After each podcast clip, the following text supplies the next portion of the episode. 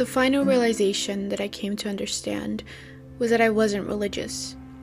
I tried to find a way to make my beliefs fit into a religion's teachings, but I never felt like I was 100% content. Over time, I came to realize that I didn't need to be religious to be spiritual. My faith and my relationship to God were intimate and didn't need to be a part of an institution like Catholicism, Hinduism, or Islam. My faith comes from the teachings of Jesus, which are basically love your neighbor, help the poor, sick, and needy.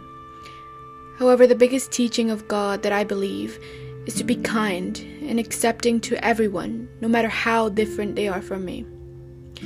My grandmother's death helped me get a new perspective on my faith. I had distanced myself from God, and after my grandmother's death, I resented him for taking her away.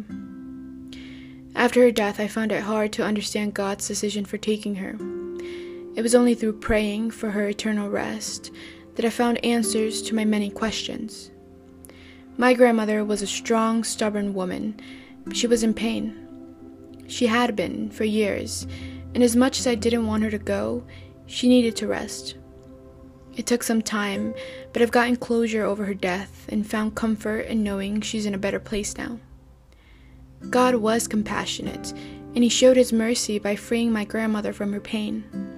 My strong ethical beliefs pushed me away from the Catholic Church, but my faith brought me closer to my relationship with God without having to sacrifice what I believed in.